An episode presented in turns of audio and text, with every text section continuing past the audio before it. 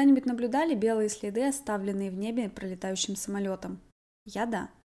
Адепты конспирологических теорий утверждают, что неисчезающие полосы на небосводе – не что иное, как тайно распыленные оккупационным правительством химикаты. Уважаемые слушатели, рады вас приветствовать в эпизоде о химиотрассах.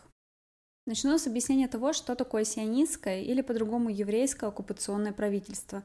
Это конспирологический термин, активно используемый у российских, ультраправых, неонацистских и антисеминистских движений.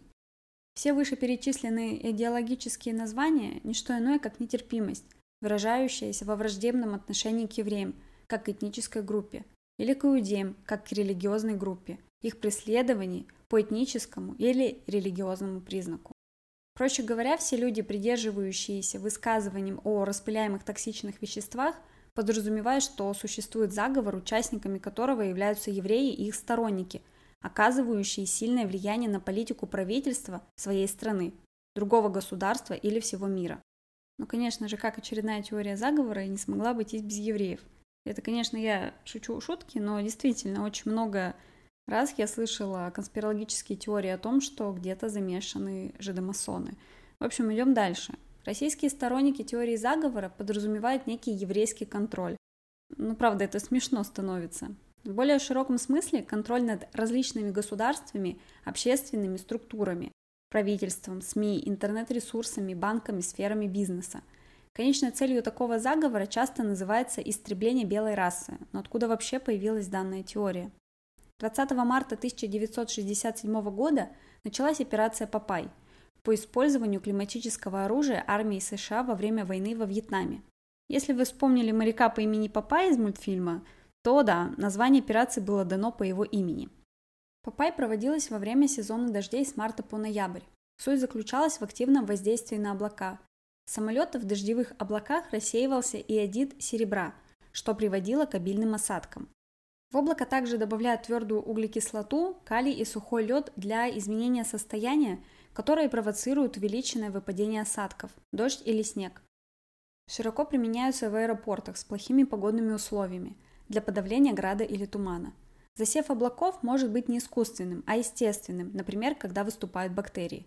Жидкий пропан может образовывать ледяные кристаллы при более высоких температурах. В августе 1996 года ВВС США публикует статью, в которой предлагает идею климатического оружия, о чем мы поговорим в отдельном эпизоде. Именно эта публикация стала идеей о химиотрассах. 2 октября 2001 года Конгрессом США был принят акт, в котором впервые упоминается термин химтрейлы в рамках классификации экзотических систем вооружения. Интересно, что термин химиотрассы был введен в обиход директором Русской уфологической исследовательской станции Николаем Субботиным – написавшим в 2001 году статью о проблеме химиотрасс. В 2007 году местное телевидение штата Луизиана сообщило, что небо покрыто сеткой конденсационных следов от самолетов, причем в атмосфере замечена концентрация солей бария в три раза выше предела нормы. Телеканал сделал вывод, что виноваты в этом химтрейлы. Позднее оказалось, что они ошиблись и неправильно посчитали концентрацию, Однако в сознании широкой публики укрепился тот факт, что население травят самолетов. О чем же говорят конспирологи? Ну вот лично я в эту теорию вообще никак не верю, так как приводятся слишком уж недостоверные аргументы. К примеру, в то время как конденсационные следы исчезают в течение нескольких минут, химиотрассы расширяются, пока не превратятся в перистые облака. Иногда бывает, что самолеты устраивают на небе целую так называемую сетку, как правило, в ясный день. Подобное я видела множество раз, потому что когда ты живешь в крупном городе, то в небе пролетает несколько самолетов за раз. И создается как раз-таки та самая называемая сетка.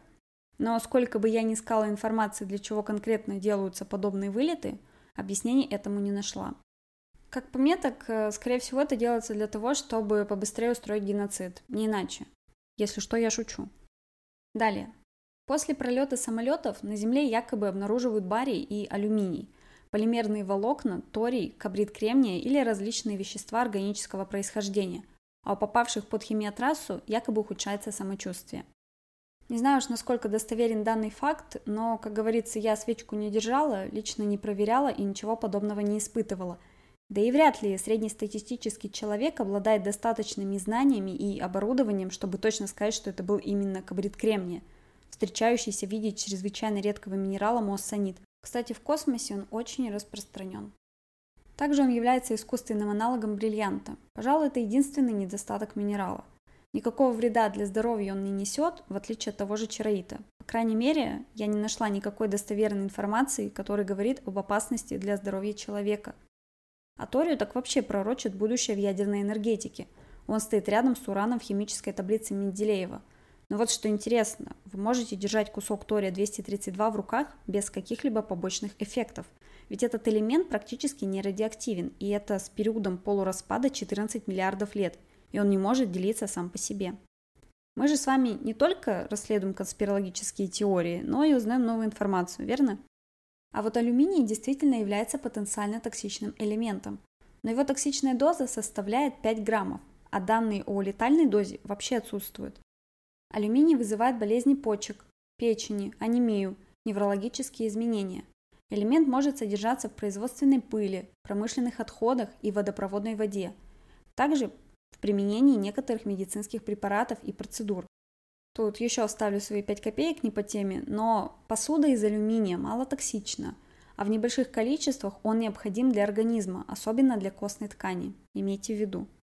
Барий также относится к токсичным микроэлементам. Все растворимые в воде соединения бария высокотоксичны и могут быть опасны через несколько часов после поступления в организм вплоть до паралича сердца. Наличие данных металлов в аэрозолях, осевших на почву и растворенных в воздухе – подтверждается десятками лабораторных исследований. Металлосодержащие аэрозоли зависают в атмосфере, размываются тонким слоем, а затем медленно и равномерно оседают на землю и водоемы. При систематическом распылении аэрозолей концентрация алюминия, бария и стронция в почве начинает превышать допустимые нормы в десятки тысяч раз. Что-то я уже засомневалась в недостоверности данной теории, но давайте попробуем двигаться дальше. Сторонники данной теории заговора выдвигают следующие версии предназначения химиотрасс. Контроль численности населения Земли, создание условий для работы радаров, дальняя радиосвязь, испытание биологического оружия. Некоторые конспирологи связывают химиотрассы с болезнью Маргелонов. Больные жалуются, что по их коже ползают и кусаются насекомые. На деле же данное расстройство относится либо к шизофрении, либо к психозам, либо к паранойи, либо связан с поражением центральной нервной системы. Или HARP – это американский проект по изучению взаимодействия верхних слоев атмосферы планеты с электромагнитными излучениями. На самом деле с этим проектом связывают огромное количество слухов и различных теорий заговора, иначе как бы он мог попасть в подкаст о конспирологических теориях. О нем мы поговорим с вами в одном из следующих выпусков. 6 сентября 2007 года на конференции ООН по изменению климата прозвучало выступление Розалинды Питерсон на тему – борьба с изменением климата – лучшая практика землепользования. В выступлении, в частности, говорилось о том, что химикаты, распыляемые реактивными самолетами правительства США и частными корпорациями с целью изменения климата, оказывают гибельное влияние на сельское хозяйство, а также на здоровье лесных насаждений и, следовательно, на людей. Существует видеозапись данного выступления. Однако – Запись в протоколе ООН, на которую ссылаются источники, отсутствует на официальном сайте. Что же касается распылителей, то, возможно, они располагаются в туалетах самолета и заряжаются из осенизационных машин. Вы понимаете, да?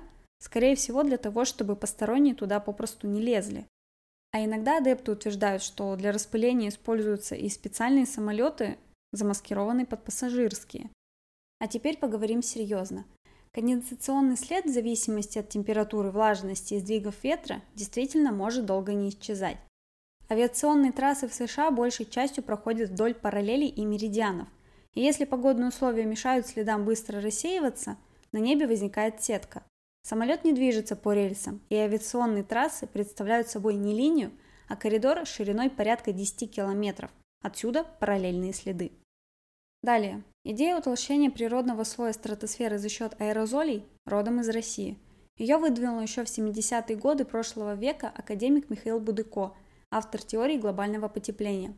Известно, что после вулканических извержений температура у поверхности Земли на больших площадях снижается.